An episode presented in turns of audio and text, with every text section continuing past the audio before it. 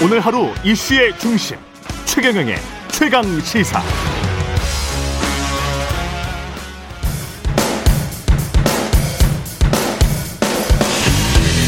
강병원의 정치 백신. 네, 정치에도 백신이 필요합니다. 나쁜 정치, 막말 정치, 공학 정치 거부하는 강병원의 정치 백신. 오늘부터 월간 고정으로 만나봅니다. 더불어민주당 강병원 최고위원 나오셨습니다. 안녕하십니까? 안녕하세요. 강병원 의원입니다. 예. 강병원의 정치 백신. 코너 제목은 마음에 드시죠? 아주 마음에 드는데요. 예. 왜냐하면 제가 그 선거할 때 지역 유권자들께 인사드릴 때 예. 아프면 어디 가세요? 예. 병원에 가시죠. 바로 제 이름이 아, 강병원입니다. 근데 예. 보통 병원이 아니고 예. 가장 강하고 센 병원 아. 강병원입니다. 이렇게 인사드리거든요. 아마 우리 사회가 뭐 치료해야 될 일, 음. 국민들이 정말 답답하고 아픈 게 많지 않습니까? 예. 어, 이런 양극화라든지 부동산 문제들도 많이 있는데요. 음. 우리 한국 정치의 큰 병을 막는 예방률 100%의 백신이 되도록 하겠습니다. 예. 각오가 대단하십니다. 그 어제 밤에 근데 송영길 대표하고 국민의힘 이준석 대표 만나서 재난지원금을 국민 모두에게 주기로 합의를 했다가 아니다. 뭐 이렇게 된 건데 이게 아니 아닌 겁니까, 이제? 저는 송 대표께서 예. 그 이준석 대표와 이제 그 만찬 회동을 앞두고 우리 최고위원들한테 음. 그 최대한 이준석 대표도 합리적인 면이 있는 분이니까 음. 이런저런 얘기를 해서 좀 어려운 문제들 푸는데 좀 많은 합의를 도출하기 위해서 노력하겠다 이런 말씀 하셨거든요. 예. 그래서 저는 그 만찬 회동 후 이게 속보로 떴을 때 음. 야, 참 두 분 대단하다. 이런 생각을 했습니다. 예. 그리고 이제 이거에 대해서는 뭐 저희 고용진 수석이 일방적으로 발표한 게 아니라 예. 황보 수석 대변이라고 함께 발표한 거 함께. 아닙니까? 함께 발표한 어. 것이었기 때문에 이 전국민 재난지원금을 지급하자라고 여야 대표가 합의한 것은 객관적인 사실이라고 저는 보고요. 예. 근데 이게 한 두어 시간 만에 번복됐지 않습니까? 누구에 의해서 번복이 된 거예요? 어쨌든 뭐 주체는? 이준석 대표 측에서 번복을 한 것이죠. 국민의힘 쪽에서 예. 번복을 했다. 결국 그건 이건 이준석 대표가 스스로 번복한 거라고 볼 수밖에 없죠. 음. 말 바꾸기를 한 것밖에 없고 음. 이 전국민 재난지원금은 국민들 관심사가 굉장히 높은 사안 아닙니까? 예. 우리 사회를 뜨겁게 달구고 있는 그런 사안이고 많은 국민들이 코로나에 지쳐가고 있기 때문에 음. 어, 뭐, 뭐 위로금 차원에서라든지 혹은 방역 상황이 안정됐을 때 내수 진작 소비를 활성화 위해서라도 여러 차례 고민됐던 과제들인데 여야 대표가 이런 부분에 관해서 흔쾌히 합의했다라는 거는 음. 국회 통과에서도 청신호가 켜진 거 아닙니까? 그렇죠. 그런데 이것을 두 시간도 안 돼 가지고 말 바꾸기 했다라는 것은 참 이준석 대표의 최근에 좀 몇 가지 여가부 폐지하자, 통일부 폐지하자, 예. 중국과 맞서 싸워야 된다 이런 예. 말까지 해서 좀 말 바꾸기 행태의 또 하나 모습이고 좀 경솔하고 좀 가벼운 언행으로 비치지 않을까. 이준석 리더십에 큰 타격이 되지 않을까 우려됩니다. 민주당은 이게 이 합의가 그대로 유지됐다 하면 원래 그냥 스무드하게 원활하게 그냥 갈 수 있습니까? 당내 당권 주자들이 좀 다른 목소리가 있었잖아요. 어, 당권 주자들은 목소리가 있었습니다만 예. 의원들. 내에서는요. 아, 대권 주자들. 예. 의원들 내에서는 그 며칠 전에 그 정부가 세수가 다시 더 늘어났다는 얘기를 발표한 거 보셨죠? 예. 예, 지난 한 30조 정도? 예. 예, 31조가 늘어나서 이걸 가지고 추경을 편성을 했었는데 예. 5월 달 건가요? 그걸 봤더니 43조로 다시 세수 추계가 늘어난 게 나왔습니다.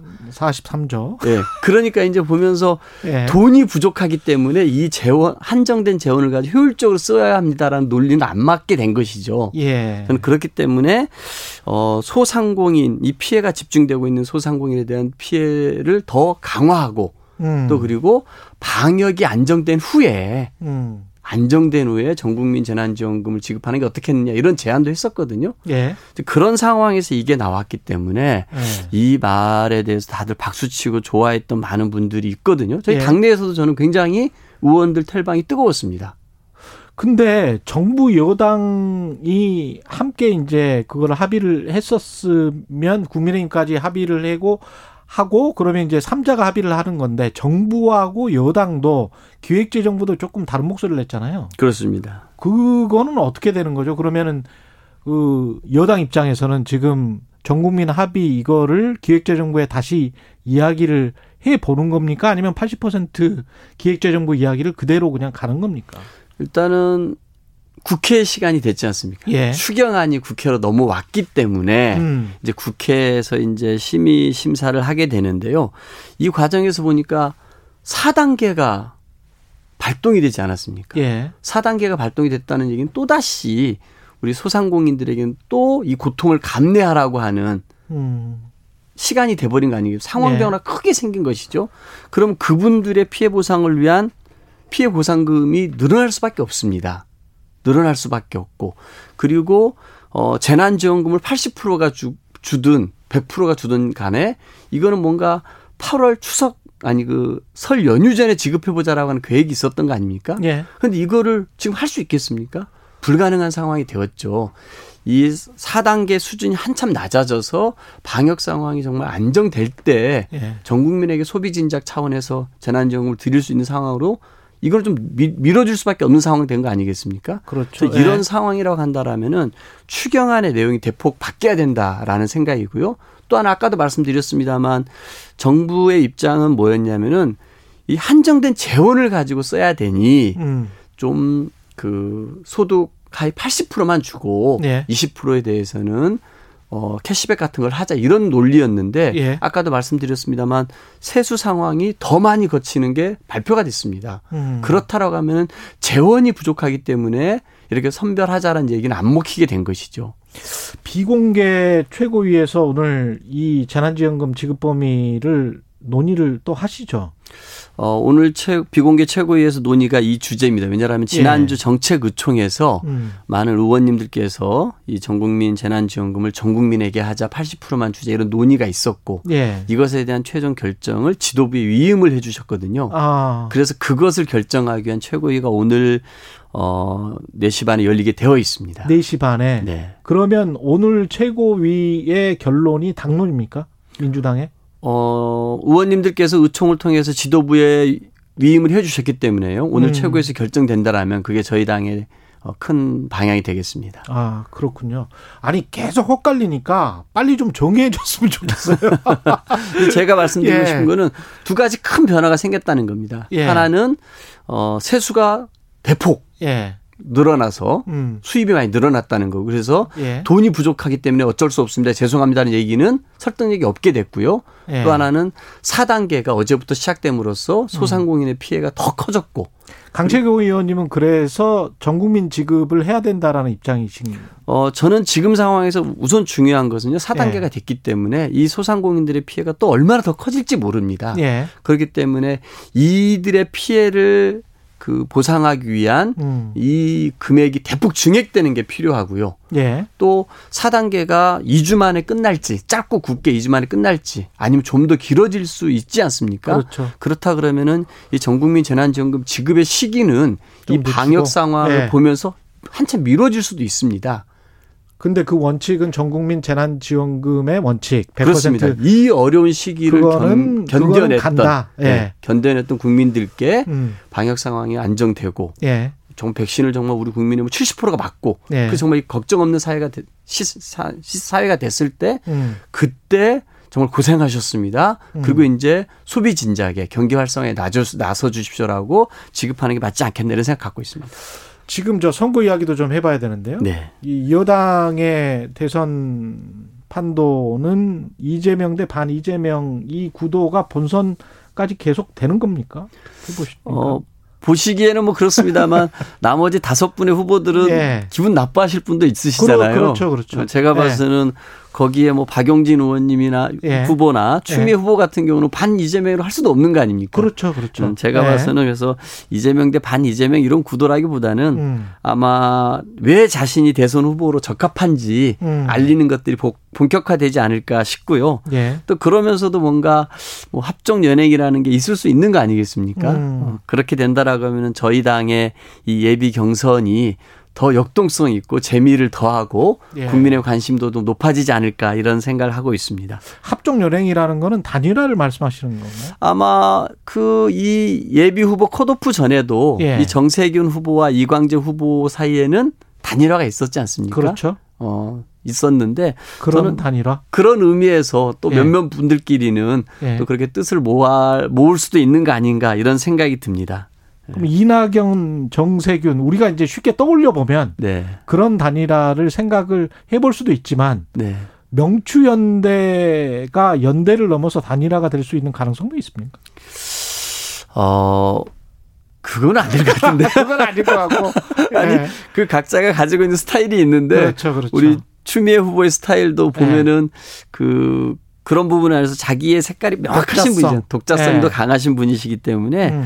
어, 이렇게 무슨 연대를 하시고 그러실 건 아닐 것 같고요. 제가 음. 봐서 어쨌든 어 본인 색깔들을 명확히 알리는데 주력하면서 예. 본인의 지지율을 최대한 끌어올리지 않을까 그런 생각을 하고 있습니다. 박영준 후보는 절대 단일화가 없다라고 했었고 네. 그렇게 보면 김두관 후보가 이 이낙연 정세균의 혹시 있을지 모르는 단일화의 어떤 변수 또 다른 삼자 뭐가 될 수 있을까요? 뭐 지켜는 한번 봐야겠어요. 저도 그 부분들의 그분들의 뜻까지는 저도 알 수는 없으니까. 예. 그래요? 예. 알겠습니다. 민주당 대선 후보 이 관련해 가지고 국민경선 투표 인단에 네. 국민의힘 김재원 최고위원이 이제 참여 페이스북에 했다 공개를 하고 이렇게 해서 정권 교체를 이뤄보자 이런 이제 이상한 네. 이야기를 썼어요. 어떻게 보십니까?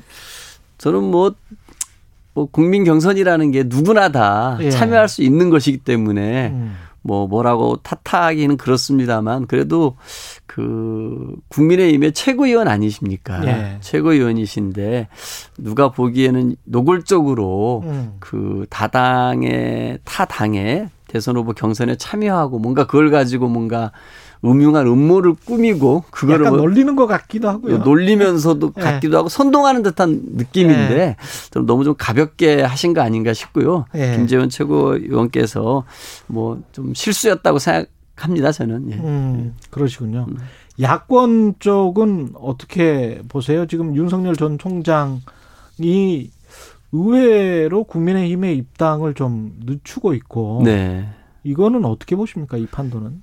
뭐 야권도 그렇습니다만 저희 당도 어제 보면은 뭐 그 한국사회 여론연구소에서 예. 여론조사가 나왔는데 예. 그 여론조사를 기억하실지 모르겠습니다만 봤어요. 윤석열과 이재명 후보의 지지는 좀 떨어지고 예. 이낙연 후보의 지지는 좀 대폭 올라가는 그랬더라고요. 그런 모습이 보이지 않았습니까? 예. 그래서 지금까지 뭐 윤석열의 기세가 꺾이는 모습을 보면서 음. 이게 만약 추세로 하나 굳어진다라면 음. 굳어진다라면은 대체제를 찾을 수밖에 없지 않겠습니까? 그런 의미에서 최세원 감사원장이 최재형. 예. 네, 최재형 감사원장이 적절한 시기에 정치 참여를 선언을 했고 어. 또 이분에게 쏠리는 눈도 많고 예. 당내 많은 의원들도 기대한다는 거 아니겠습니까? 음. 이렇게 좀 빠져들 수 있는 것 같고요. 저희 당 내에서도 뭔가 이게 이재명 후보의 독주 체제 독주 체제냐 음. 아니면 이재명과 이낙연 후보의 양강 체제냐 이런 얘기들이 나왔었는데 예. 저희 당의 대선도 더욱더 후보 경선도 흥미진진해질 것 같고요.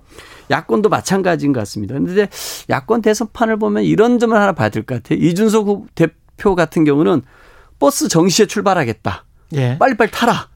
이런 주장을 하고 계시고요. 또 어떤 분들 같은 경우는 단계적으로 단일화해야 되는 거 아니냐. 그런 의견도 있는 것 같아요. 예, 서울시장 선거 때 우리가 재미를 받지 않느냐. 음. 우리가 나중에 또 오세훈하고 안철수하고 단일화를 하면서 이 단계적 단일화로 재미를 받는데 아마 이런 부분에 관해서 야권 같은 경우도 이제부터 본격적으로 이제 복잡한 판에 들어가는 것 같습니다. 경선 시기와 룰 전쟁도 본격적으로 시작이 될 것 같고요. 예.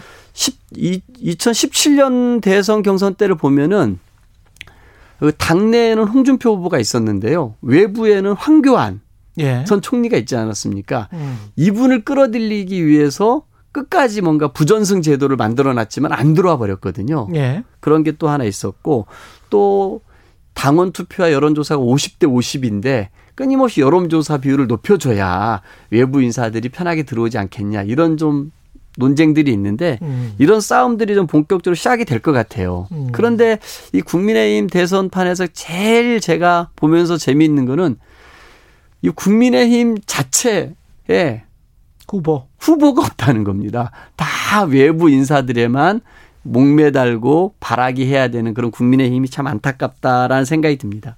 이 상황에서 근데 윤 전 총장은 빨리 들어가면 기선 제압을 할 수 있고 그래도 뭐 여하튼 2, 30%의 지지율이 나온단 말이죠. 그러면 뭐 들어가 가지고 막강한 후보로서 또 막강한 제1야당의 그 예비 후보로서 어떤 입지를 다질 수 있을 것 같은데 왜 안 들어가는 것 같습니까?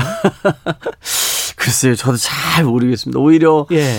그, 이 국민의 힘이 가지고 있는 이미지가 있지 않습니까? 예. 아마 이준석 대표 체제 이후에 뭔가 황골탈퇴를 하려고 하는 모습이 있었습니다만 음.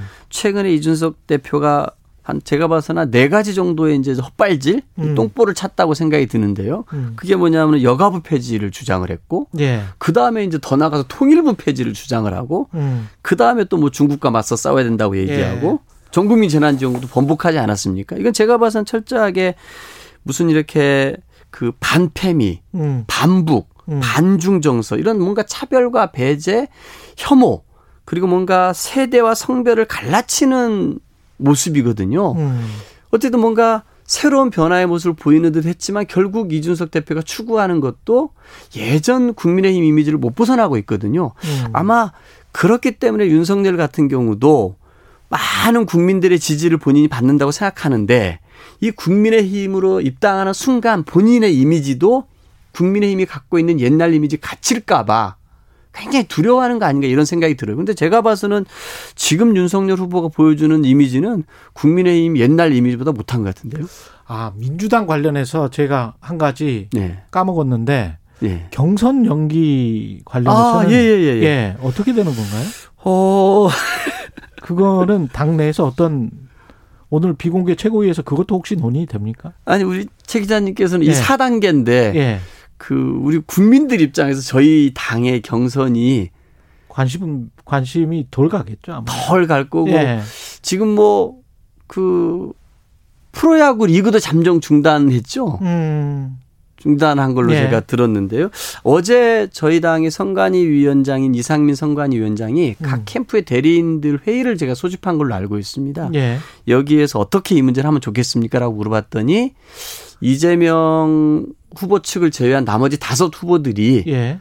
아, 이 4단계고 전 국민이 이 음. 고통을 감내하고 있는데 우리 당만 아무 일 없 다는 듯이 경선을 진행한다는 게 음. 국민 눈높이 어떻게 비칠지 좀 우려된다는 표현을 한 걸로 알고 있습니다. 이재명 후보 쪽 도 약간 좀 달라졌습니다. 달라졌죠. 예. 경선 연기 할 수 있는 것처럼 이야기하는 것 같은데. 당이 결정하면 따라야 된다. 이렇게 말씀하신 그 걸로 알고. 있거든요. 예. 예. 근데 그 전에는 이 부분에서 완강하셨거든요. 그렇죠. 이게 원칙과 신뢰의 문제이기 때문에 음. 경선 연기는 있을 수 없다라고 말씀하셨는데 조금 이재명 후보 측도 좀 달라진 것 같습니다. 예. 저는 이 문제는 좀 국민의 시각에서 좀 볼 필요가 있지 않겠나라고 생각이 듭니다. 전 국민이 저녁 6시만 되면은 예. 3인 이상이 못 만난다는 얘기는 거의 야간 통금이거든요. 6시 그렇죠. 이후요. 예. 그런데 저희 당이 이런 국민들께서 고통을 감내하면서 이 방역에 협조하고 있는데 음. 저희 당이 이건 나몰라라고 우리들 스케줄대로 가는 것은 국민 눈에 어떻게 비칠까 저는 상당히 걱정은 됩니다. 알겠습니다. 여기까지 하겠습니다. 오늘 말씀 감사하고요. 강병원의 정치 백신 더불어민주당 강병원 의원이었습니다. 고맙습니다. 예, 감사합니다.